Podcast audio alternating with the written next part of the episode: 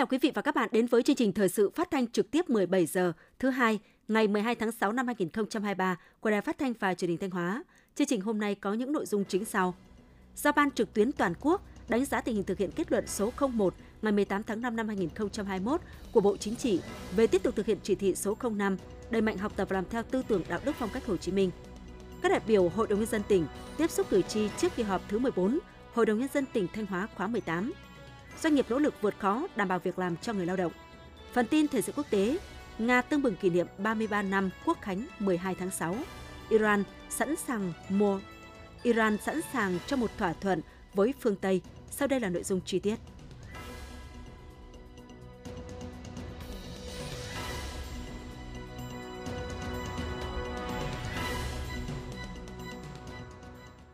Thưa quý vị và các bạn, sáng nay, ngày 12 tháng 6, dưới sự chủ trì của đồng chí Nguyễn Trọng Nghĩa, Bí thư Trung ương Đảng, trưởng Ban tuyên giáo Trung ương,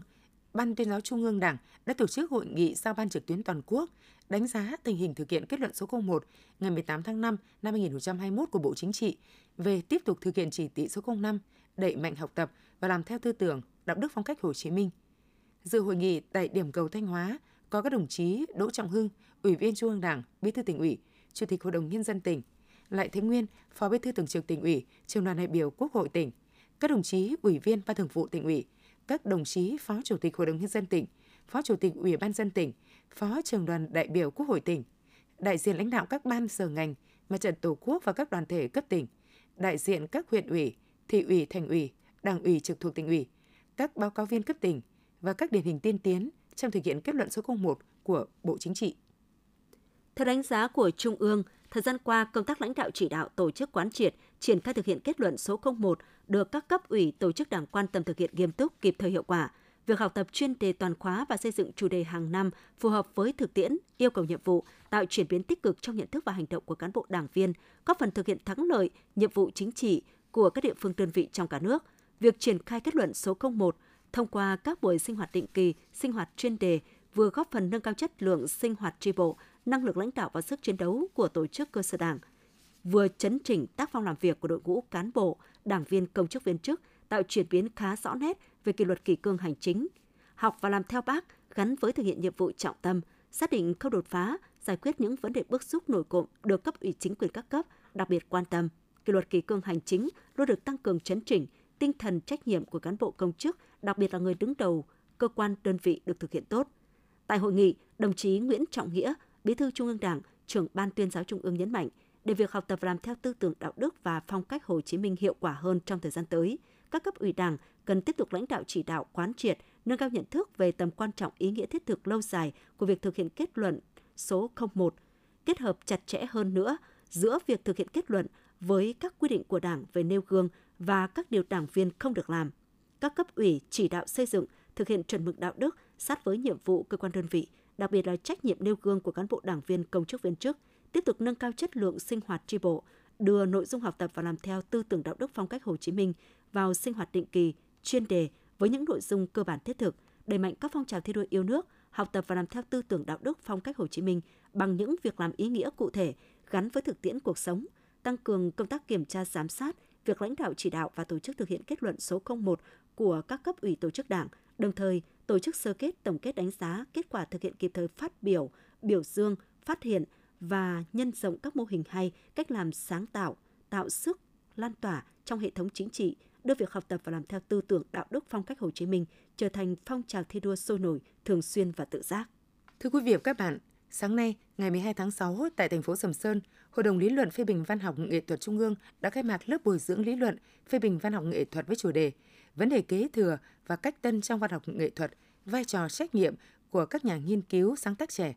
Dự lễ khai mạc có các đồng chí Đỗ Trọng Hưng, Ủy viên Trung ương Đảng, Bí thư tỉnh ủy, Chủ tịch Hội đồng nhân dân tỉnh, Phó giáo sư tiến sĩ Nguyễn Thế Kỳ, nguyên Ủy viên Trung ương Đảng, Chủ tịch Hội đồng lý luận phê bình văn học, nghệ thuật Trung ương, Đào Xuân Yên, Ủy viên Ban Thường vụ, Trưởng ban tuyên giáo tỉnh ủy, các đồng chí Thường trực Hội đồng lý luận phê bình văn học, nghệ thuật Trung ương, các nhà nghiên cứu, nhà văn, những người đang hoạt động trên các lĩnh vực lý luận phê bình văn học, nghệ thuật của một số tỉnh, thành phố ở khu vực phía Bắc.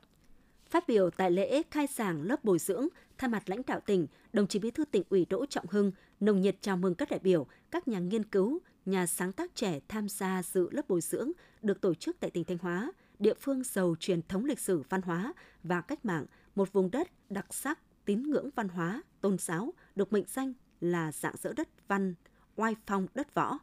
Thông tin từ các đại biểu, những kết quả nổi bật mà Thanh Hóa đạt được từ đầu nhiệm kỳ Đại hội Đảng bộ tỉnh lần thứ 19 đến nay, đồng chí Bí thư tỉnh ủy Đỗ Trọng Hưng nhấn mạnh,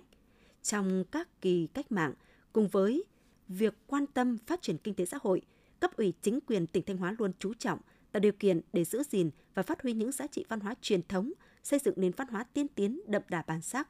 Hiện Thanh Hóa vẫn giữ được khá đầy đủ các thiết chế về văn hóa, nghệ thuật, có đội ngũ hội viên hội văn học nghệ thuật đông đảo, duy trì được các loại hình nghệ thuật truyền thống như trèo, tuồng, cải lương, dân ca dân vũ, làm phong phú và giàu có cho đời sống tinh thần của nhân dân. Đồng chí Bí thư tỉnh ủy Đỗ Trọng Hưng nhấn mạnh, trong những năm qua, đặc biệt là từ sau đại hội 13 của Đảng đến nay, Bộ Chính trị, Ban Bí thư, Ban chấp hành Trung ương mà đứng đầu là đồng chí Tổng Bí thư Nguyễn Phú Trọng đã khẳng định, để xây dựng, giữ gìn, chấn hưng và phát triển nền văn hóa của dân tộc, chúng ta phải phát huy cao độ những giá trị văn hóa, sức mạnh và tinh thần cống hiến của mọi người Việt Nam, tạo nguồn lực nội sinh và động lực đột phá để thực hiện thành công mục tiêu phát triển đất nước. Đồng chí Bí thư tỉnh ủy bày tỏ mong muốn trong quá trình phát triển của tỉnh, các nhà nghiên cứu, những người trẻ đang hoạt động trên các lĩnh vực lý luận, phê bình văn học, nghệ thuật sẽ quan tâm tìm hiểu có những tác phẩm hay về đất và người tỉnh thành. Đồng thời nhấn mạnh, thông qua lớp bồi dưỡng, các nhà nghiên cứu, nhà văn, những người trẻ đang hoạt động trong lĩnh vực lý luận, phê bình văn học nghệ thuật sẽ có sự liên kết chặt chẽ, cùng nhau trao đổi kinh nghiệm và làm cao dày kiến thức để cho ra đời những tác phẩm xuất sắc ấn tượng, có giá trị nhân văn sâu sắc, góp phần vào xây dựng nền văn học nghệ thuật nước nhà thật sự tiên tiến, đậm đà bản sắc dân tộc. Thay mặt Hội đồng lý luận phê bình văn học nghệ thuật Trung ương và các đại biểu tham gia lớp tập huấn, Phó giáo sư tiến sĩ Nguyễn Thế Kỷ chúc mừng tỉnh Thanh Hóa đã có những bước phát triển vững chắc ấn tượng trên tất cả các lĩnh vực từ đầu nhiệm kỳ 2020-2025 đến nay, đồng thời khẳng định tin tưởng với tư duy sáng tạo cùng những hành động quyết liệt của các đồng chí lãnh đạo đương nhiệm, tỉnh Thanh Hóa sẽ phát triển nhanh và bền vững, trở thành cực tăng trưởng mới cùng với Hà Nội, Hải Phòng, Quảng Ninh, tạo thành tứ giác phát triển ở phía Bắc của Tổ quốc. Theo chương trình, lớp bồi dưỡng sẽ diễn ra từ ngày 12 đến 16 tháng 6 năm 2023. Các nhà nghiên cứu, nhà văn, những người trẻ đang hoạt động trên các lĩnh vực lý luận phê bình văn học, nghệ thuật sẽ được nghiên cứu các chuyên đề gồm đề cương về văn hóa Việt Nam 1943 và sự phát triển của văn hóa văn nghệ nước ta 80 năm qua, xây dựng ngành công nghiệp điện ảnh Việt Nam kết hợp tính dân tộc, tính hiện đại trong sáng tác và đổi mới tư duy quản lý, cách tân trong văn học và nhiệm vụ bảo tồn giá trị truyền thống, thị hiếu thẩm mỹ của khán giả và vấn đề kế thừa, cách tân trong sân khấu hiện nay, giải quyết hài hòa mối quan hệ giữa kế thừa giá trị truyền thống và đáp ứng thị hiếu của giới trẻ trong âm nhạc hiện nay. Sáng nay ngày 12 tháng 6, đại biểu Trịnh Tuấn Sinh, Phó Bí thư tỉnh ủy và các đại biểu Hội đồng nhân dân tỉnh đã tiếp xúc cử tri thành phố Sầm Sơn trước kỳ họp thứ 14 Hội đồng nhân dân tỉnh Thanh Hóa khóa 18, nhiệm kỳ 2021-2026. Tại buổi tiếp xúc, các đại biểu Hội đồng nhân dân tỉnh đã thông báo dự kiến nội dung chương trình kỳ họp thứ 14 Hội đồng nhân dân tỉnh khóa 18, tình hình kinh tế xã hội, quốc phòng an ninh 5 tháng đầu năm và ước thực hiện 6 tháng đầu năm 2023 của tỉnh. Kết quả giải quyết kiến nghị của cử tri gửi đến kỳ họp thứ 11 Hội đồng nhân dân tỉnh khóa 18 cử tri thành phố Sầm Sơn bày tỏ vui mừng trước những kết quả mà tỉnh Thanh Hóa đạt được trong những tháng đầu năm, đồng thời tin tưởng với sự chỉ đạo, lãnh đạo sát sao kịp thời của tỉnh ủy, Hội đồng Nhân dân, Ủy ban dân tỉnh. Năm 2023, Thanh Hóa sẽ vượt qua khó khăn thách thức, đạt được nhiều kết quả trên các lĩnh vực. Cử tri thành phố Sầm Sơn phản ánh tình trạng khai thác nguồn lợi thủy hải sản bừa bãi, mang tính tận diệt, tình trạng cắt điện diễn ra thường xuyên, ảnh hưởng rất lớn đến đời sống nhân dân – tình trạng quy hoạch treo tại một số dự án ảnh hưởng lớn đến quyền lợi hợp pháp của công dân. Đồng thời đề nghị tỉnh nghiên cứu phương án đầu tư tuyến đường 4B và một số tuyến đường liên thôn liên xã hiện đã xuống cấp trên địa bàn thành phố, xác định lại hạn mức đất ở cho hộ gia đình được cấp giấy chứng nhận lần đầu trước ngày 1 tháng 7 năm 2014, sớm có phương án cấp giấy chứng nhận quyền sử dụng đất cho các hộ gia đình mua đất do xã bán trái thẩm quyền. Sau khi lãnh đạo thành phố Sầm Sơn tiếp thu và giải trình những vấn đề thuộc trách nhiệm của thành phố, Phó Bí thư tỉnh ủy Trịnh Tấn Sinh trân trọng cảm ơn sự tin tưởng, tinh thần xây dựng của cử tri thành phố Sầm Sơn thông qua những ý kiến đóng góp sâu sát toàn diện, nhiều vấn đề quan trọng của địa phương. Đồng chí đề nghị lãnh đạo thành phố Sầm Sơn chỉ đạo các phòng ban liên quan phối hợp với Ủy ban dân các phường xã khẩn trương xác minh, làm rõ việc chậm cấp giấy chứng nhận quyền sử dụng đất cho hộ gia đình cá nhân do những tồn tại của công tác quản lý đất đai thời kỳ trước, sớm có phương án giải quyết, đảm bảo quyền lợi hợp pháp của công dân, quan tâm bố trí nguồn ngân sách đầu tư nâng cấp các tuyến đường liên xã liên thôn. Về hạn mức giao đất, đây là quy định chung của nhà nước, tỉnh không có thẩm quyền thay đổi. Chia sẻ với nhân dân về tình trạng mất điện, đồng chí mong cử tri thông cảm, chia sẻ với nhà nước và ngành điện vì nguyên nhân bất khả kháng do tình trạng thiếu nước dẫn đến thiếu điện nghiêm trọng ở khu vực miền Bắc. Đồng chí cũng đề nghị bà con ngư dân trong quá trình khai thác nguồn lợi thủy hải sản cần tuân thủ nghiêm túc quy định, không xâm phạm vùng biển của nước ngoài, không đánh bắt theo kiểu tận diệt. Những phản ánh kiến nghị của cử tri sẽ được tổ đại biểu Hội đồng Nhân dân tỉnh tổng hợp gửi các cơ quan có thẩm quyền xem xét giải quyết. Thưa quý vị và các bạn, hôm nay, ngày 12 tháng 6, các tổ đại biểu Hội đồng Nhân dân tỉnh đã tiếp xúc cử tri trước kỳ họp thứ 14 Hội đồng Nhân dân tỉnh khóa 18 tại các huyện Thạch Thành, Nga Sơn, Mường Lát. Sáng ngày 12 tháng 6, đại biểu Nguyễn Văn Hùng, Ủy viên Ban Thường vụ tỉnh ủy, trưởng ban tổ chức tỉnh ủy, trưởng ban dân tộc Hội đồng Nhân dân tỉnh và các đại biểu Hội đồng Nhân dân tỉnh đã tiếp xúc với cử tri huyện Thạch Thành. Cử tri huyện Thạch Thành kiến nghị tỉnh xem xét có chính sách hỗ trợ, hạ tầng, phục vụ sản xuất và liên kết, tiêu thụ sản phẩm đối với vùng lúa nếp hạt cao của huyện, hỗ trợ thực hiện một số tiêu chí xây dựng xã nông thôn mới nâng cao, nông thôn mới kiểu mẫu, sớm có hướng dẫn cụ thể để người dân được thụ hưởng một số chính sách theo chương trình mục tiêu quốc gia phát triển kinh tế xã hội vùng đồng bào dân tộc thiểu số và miền núi, xem xét tăng mức thù lao đối với người hoạt động không chuyên trách ở cơ sở, đầu tư công thoát lũ ở vùng hạ lưu sông Bưởi để sản lũ, phân lũ. Thiếu tướng Trần Phú Hà, Ủy viên Ban Thường vụ tỉnh ủy, Giám đốc Công an tỉnh Thanh Hóa cùng tổ đại biểu Hội đồng nhân dân tỉnh đã tiếp xúc cử tri huyện Nga Sơn – các cử tri huyện Nga Sơn đã phản ánh với tổ đại biểu Hội đồng nhân dân tỉnh các vấn đề bức xúc tại địa phương như giá vật tư nông nghiệp quá cao gây khó khăn cho nông dân, vẫn còn tình trạng người dân doanh nghiệp xả thải trực tiếp ra sông kênh gây ô nhiễm môi trường, trình độ y bác sĩ và chất lượng máy móc của y tế tuyến cơ sở còn nhiều hạn chế. Cử tri đề nghị các cấp có thẩm quyền xem xét đầu tư, nâng cấp một số tuyến đường liên xã, giải quyết dứt điểm những vụ khiếu nại đất đai đã kéo dài nhiều năm, tháo gỡ khó khăn về tiêu chí nước sạch, trong xây dựng nông thôn mới ở các xã Nga Thành, Nga Hải, Nga Yên. Cũng trong chiều ngày 12 tháng 6, đại biểu Nguyễn Ngọc Tiến, Ủy viên Ban Thường vụ, Trưởng ban Nội chính tỉnh ủy, cùng tổ đại biểu Hội đồng nhân dân tỉnh cũng đã có buổi tiếp xúc cử tri huyện Mường Lát.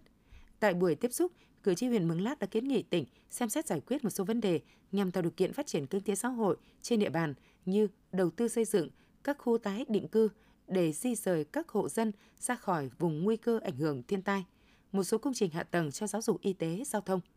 Tại các buổi tiếp xúc cử tri, các tổ đại biểu Hội đồng Nhân dân tỉnh đã trực tiếp giải trình nhiều nội dung thuộc thẩm quyền mà cử tri quan tâm phản ánh, đồng thời tiếp thu đầy đủ các ý kiến kiến nghị của cử tri để tổng hợp báo cáo Hội đồng Nhân dân tỉnh tại kỳ họp thứ 14 sắp tới. Sáng nay, ngày 12 tháng 6, giải vô địch Taekwondo quốc gia năm 2023 đã chính thức khai mạc tại Thanh Hóa với sự tham dự của 36 đoàn và gần 450 vận động viên. Dự buổi lễ có đồng chí Đầu Thanh Tùng, Phó Chủ tịch Ủy ban dân tỉnh Thanh Hóa, đại diện Tổng cục Thể dục Thể thao, lãnh đạo Liên đoàn Taekwondo Việt Nam, lãnh đạo các ban sở ngành cấp tỉnh và thành phố Thanh Hóa. Tin của phóng viên Duy Tính. Đây là giải Taekwondo cấp quốc gia đầu tiên trong năm 2023 sau SEA Games 32. 450 vận động viên tranh tài ở các nội dung thi đấu đối kháng cá nhân nam và nữ, thi đấu đối kháng đồng đội, thi đấu quyền tiêu chuẩn và quyền sáng tạo với tổng số 29 bộ huy chương – Giải Taekwondo Quốc gia năm 2023 nhằm kiểm tra trình độ tập luyện, khả năng thi đấu của vận động viên ở các địa phương, qua đó phát hiện tuyển chọn những võ sĩ xuất sắc nhằm bồi dưỡng, đào tạo, bổ sung vào đội tuyển quốc gia cho những giải đấu cấp châu lục và khu vực trong thời gian tới. Ngay sau lễ khai mạc, các nội dung thi đấu đối kháng ở các hạng cân đã diễn ra kịch tính và hấp dẫn. Các võ sĩ nằm trong thành phần đội tuyển quốc gia cùng những đơn vị mạnh như Hà Nội, Thành phố Hồ Chí Minh, Đà Nẵng, quân đội – đều đã thể hiện được năng lực của mình. Theo kế hoạch, giải Taekwondo quốc gia đầu tiên trong năm 2023 sẽ diễn ra từ nay đến ngày 16 tháng 6 tại Trung tâm huấn luyện và thi đấu thể dục thể thao Thanh Hóa. Sáng nay, ngày 12 tháng 6, tỉnh đoàn phối hợp với sư đoàn 341 quân khu 4 tổ chức lễ xuất quân chương trình học kỳ trong quân đội cho các chiến sĩ nhỏ trên địa bàn tỉnh Thanh Hóa, diễn ra trong vòng 10 ngày từ ngày 12 đến ngày 21 tháng 6 năm 2023 chương trình học kỳ quân đội đợt 1 thu hút 250 học sinh trên địa bàn tỉnh Thanh Hóa tham gia. Ngay từ sáng sớm, ban tổ chức cũng như các chiến sĩ và người nhà đã có mặt đông đủ tại Trung tâm Hoạt động và Bồi dưỡng Thanh thiếu nhi Thanh Hóa, số 8 Bà Triệu, phường Bắc Sơn, thành phố Sầm Sơn. Sau khi dự buổi lễ, các chiến sĩ xuất quân lên đường nhập ngũ tại sư đoàn 341, phường Nguyên Bình, thị xã Nghi Sơn. Theo đó, tham gia học kỳ trong quân đội, các chiến sĩ nhí sẽ được huấn luyện từ sắp xếp nội vụ, vệ sinh cá nhân, rèn luyện kỷ luật, tính tự chủ, sức khỏe, ý thức tự giác, cho tới kỹ năng sống, thực hành xã hội, tinh thần vượt khó, kỹ năng sinh tồn cơ bản. Trao đổi với chúng tôi, chị Phùng Tố Linh, Chủ tịch Hội đồng đội, trưởng ban tổ chức chương trình học kỳ quân đội năm 2023 cho biết, chương trình học kỳ quân đội trong quân đội năm 2023 được tổ chức với nhiều đổi mới hấp dẫn và bổ ích.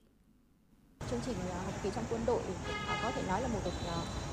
môi trường rất là bổ ích và ý nghĩa đối với các em thiếu niên nhi đồng, tạo môi trường để cho các em thiếu niên nhi đồng được giáo dục về lòng yêu nước và đặc biệt là được trải nghiệm môi trường các cái sinh hoạt trong quân đội cũng như là được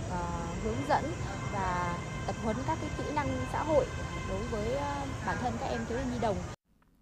Đây là năm thứ 10 Thanh Hóa tổ chức chương trình học kỳ quân đội. Sau 9 năm tổ chức thành công, chương trình thu hút sự tham gia của đông đảo các bậc phụ huynh và học sinh trong dịp hè. Sau khóa huấn luyện đợt 1, chương trình học kỳ quân đội năm 2023 sẽ tổ chức đợt 2 từ ngày 24 tháng 6 năm 2023 đến ngày 3 tháng 7 năm 2023. Sáng ngày 12 tháng 6, lãnh đạo Ủy ban Mặt trận Tổ quốc tỉnh đã đến thăm hỏi, động viên, chia buồn với các gia đình có con em bị tử vong do đuối nước tại thị xã Nghi Sơn. Cùng tham gia có đại diện lãnh đạo tỉnh đoàn, Hội chữ thập đỏ tỉnh, Quỹ bảo trợ trẻ em tỉnh, Sở Lao động Thương binh Xã hội, thị xã Nghi Sơn và huyện Nông Cống. Lãnh đạo Ủy ban Mặt trận Tổ quốc tỉnh đã đến thắp hương chia buồn với gia đình các cháu Vũ Thị Anh Dương, sinh năm 2009, Vũ Quốc Uy, sinh năm 2011, là hai chị em ruột trú tại thôn Đồng Minh, xã Thanh Thủy, thị xã Nghi Sơn, và cháu Hoàng Mai Tường Vi, sinh năm 2011, quê ở huyện Nông Cống, sinh sống với bố mẹ ở tỉnh Bình Dương, về quê chơi trong dịp nghỉ hè. Tại gia đình các nạn nhân, đoàn đã thăm hỏi chia buồn, động viên các gia đình nén đau thương mất mát, lo tròn hậu sự cho các cháu và cố gắng vượt qua nỗi đau này, sớm lấy lại tinh thần để ổn định cuộc sống, đồng thời trao tiền hỗ trợ của tỉnh cho các gia đình.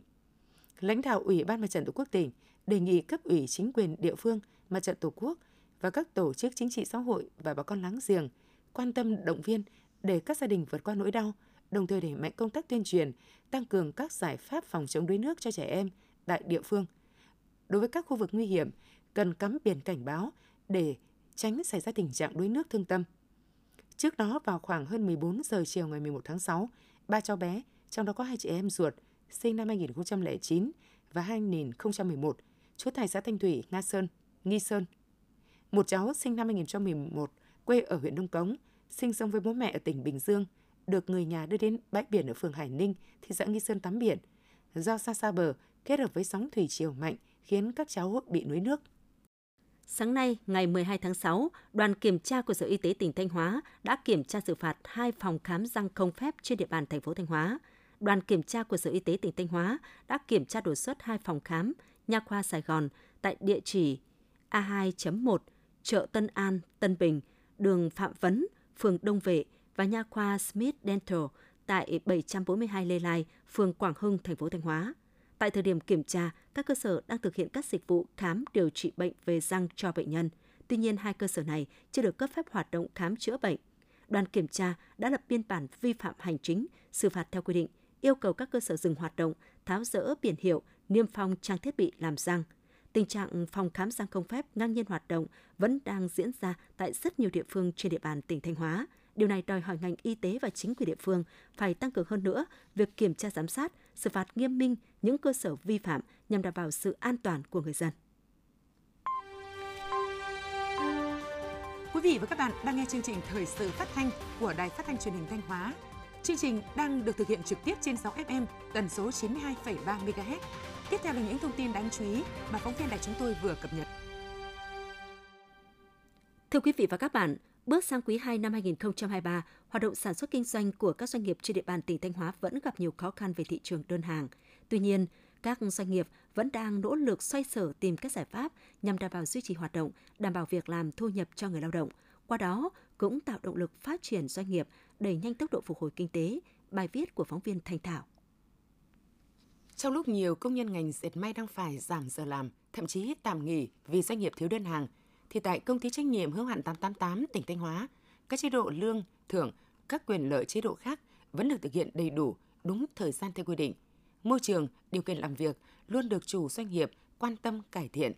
Đại diện doanh nghiệp cho biết, tình hình đơn hàng liên tục bị cắt giảm, giá đơn hàng cũng bị giảm khiến doanh nghiệp gặp rất nhiều khó khăn.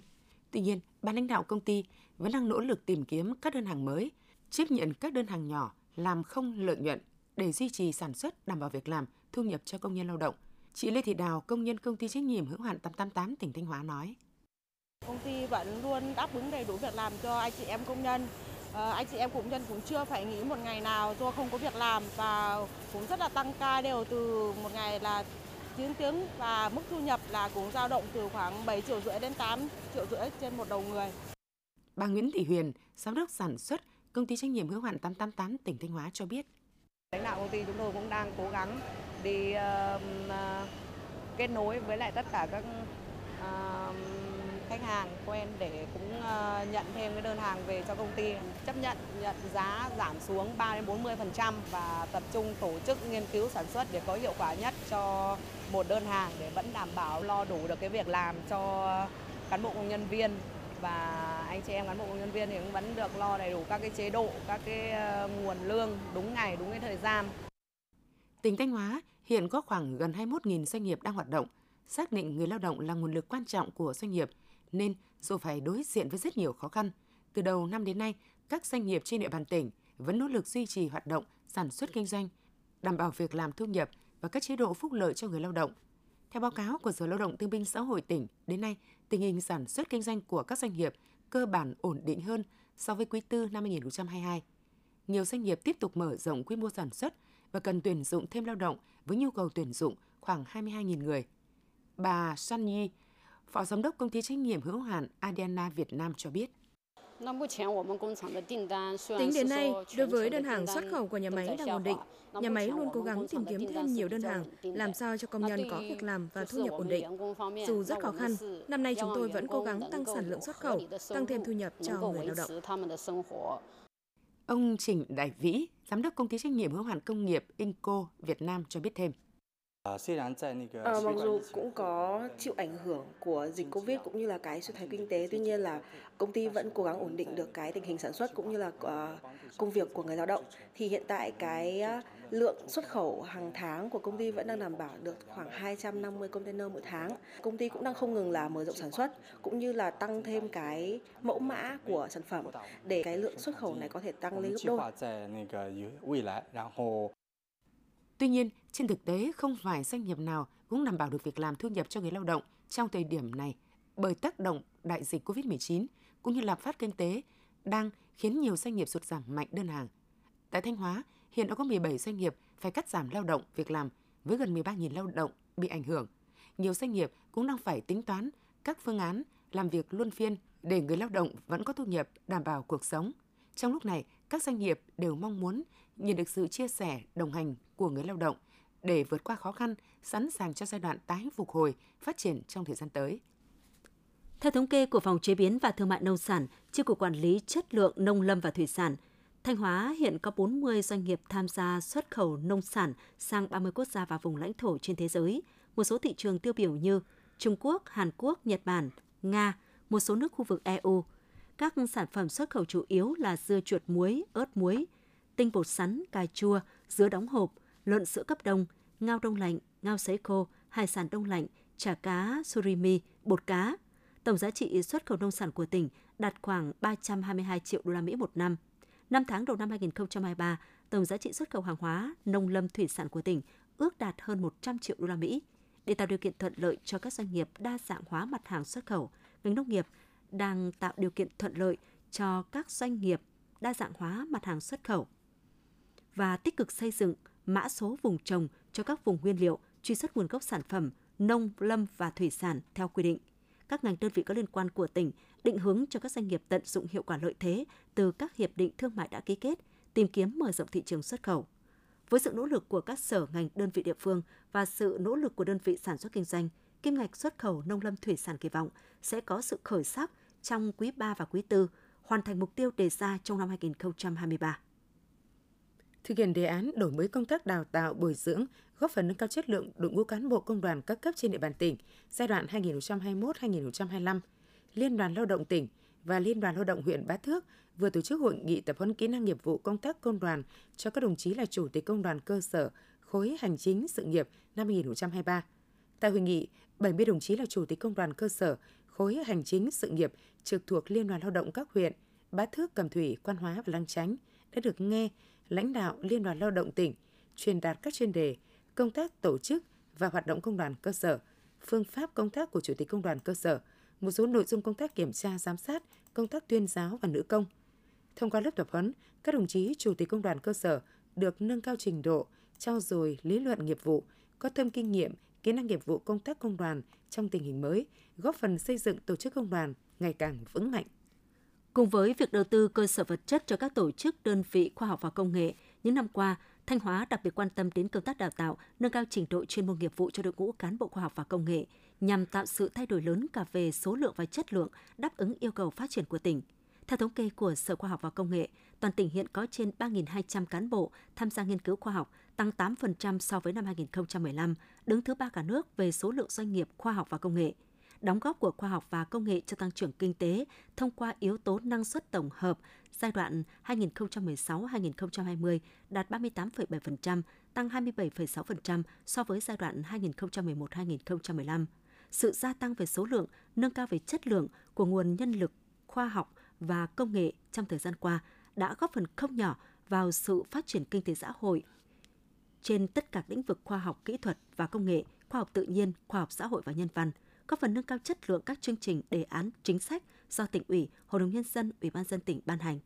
Bên cạnh những thành tựu đã đạt được, nguồn nhân lực khoa học và công nghệ của tỉnh còn những hạn chế như là nhân lực tuy có tăng về số lượng và chất lượng nhưng vẫn còn ít, chưa tương xứng với tiềm năng và yêu cầu phát triển kinh tế xã hội của tỉnh. Trước những khó khăn thách thức nêu trên, để tạo bước đột phá trong việc phát triển nguồn nhân lực khoa học và công nghệ đáp ứng yêu cầu phát triển trong tình hình mới, thiết nghĩ các ban sở ngành liên quan cần xây dựng chiến lược tầm nhìn dài hạn về công tác tạo nguồn nhân lực khoa học và công nghệ, trong đó chú trọng phát triển nguồn nhân lực khoa học và công nghệ chất lượng cao gắn với chiến lược phát triển kinh tế xã hội của địa phương, tăng cường huy động đầu tư ngoài ngân sách để phát triển tiềm lực, đặc biệt là cơ sở vật chất, kỹ thuật của các tổ chức khoa học và công nghệ, góp phần cải thiện điều kiện làm việc cho nhân lực khoa học và công nghệ, qua đó phát huy tiềm năng sáng tạo của đội ngũ khoa học và công nghệ, phục vụ sự nghiệp công nghiệp hóa, hiện đại hóa quê hương đất nước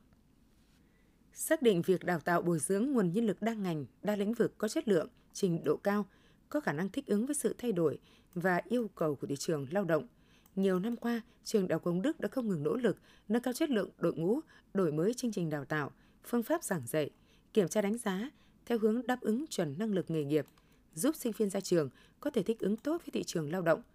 Hiện, trường có 409 giảng viên cơ hữu, trong đó có 24 giảng viên có trình độ phó giáo sư, 170 giảng viên có trình độ tiến sĩ. Nhờ chiến lược đúng đắn trong công tác xây dựng đội ngũ và cơ sở vật chất, chú trọng phát triển đào tạo và khoa học và công nghệ, nhà trường đã tổ chức đào tạo 5 chuyên ngành trình độ tiến sĩ, 20 chuyên ngành trình độ thạc sĩ, một chương trình thạc sĩ liên kết với trường đại học Songsi của Hàn Quốc. Quy mô đào tạo hàng năm từ 650 đến 700 học viên cao học và nghiên cứu sinh đã tổ chức bảo vệ thành công trên 2.250 luận văn thạc sĩ 6 luận án tiến sĩ. Ngoài ra còn liên kết với các trường đại học trong nước đào tạo được 266 thạc sĩ các chuyên ngành. Đặc biệt, nhà trường chú trọng mở rộng hợp tác với hơn 50 đối tác trên 25 quốc gia như Đức, Pháp, Singapore, Ba Lan, Hoa Kỳ, Hàn Quốc, Thái Lan, Trung Quốc, Lào với nhiều chương trình hợp tác về đào tạo, nghiên cứu khoa học. Bên cạnh đó, trường Đại học Hồng Đức còn là đơn vị chủ lực tham gia đào tạo hơn 1.000 lưu học sinh Lào thuộc các đối tượng là cán bộ, công chức, viên chức, học sinh của tỉnh Hủa Phăn, Siêng Khoảng. Sau khi tốt nghiệp về nước, nhiều người hiện đang giữ những chức vụ quan trọng trong các cơ quan, sở, ban ngành của tỉnh Hủa Phăn. Việc nâng cao xây dựng nguồn nhân lực du lịch chất lượng cao đã góp phần khẳng định vị thế của trường Đại học Hồng Đức Thanh Hóa trên bản đồ giáo dục của nước ta. Quý vị và các bạn vừa theo dõi bản tin thời sự tổng hợp của Đài Phát thanh Truyền hình Thanh Hóa. Thực hiện chương trình, biên tập viên Tường Vân, các phát thanh viên Minh Thu Minh Thư, kỹ thuật viên Lê Hằng, tổ chức sản xuất Nguyễn Thanh Phương, chịu trách nhiệm nội dung Nguyễn Huy Long. Tiếp ngay sau đây là bản tin thời sự quốc tế.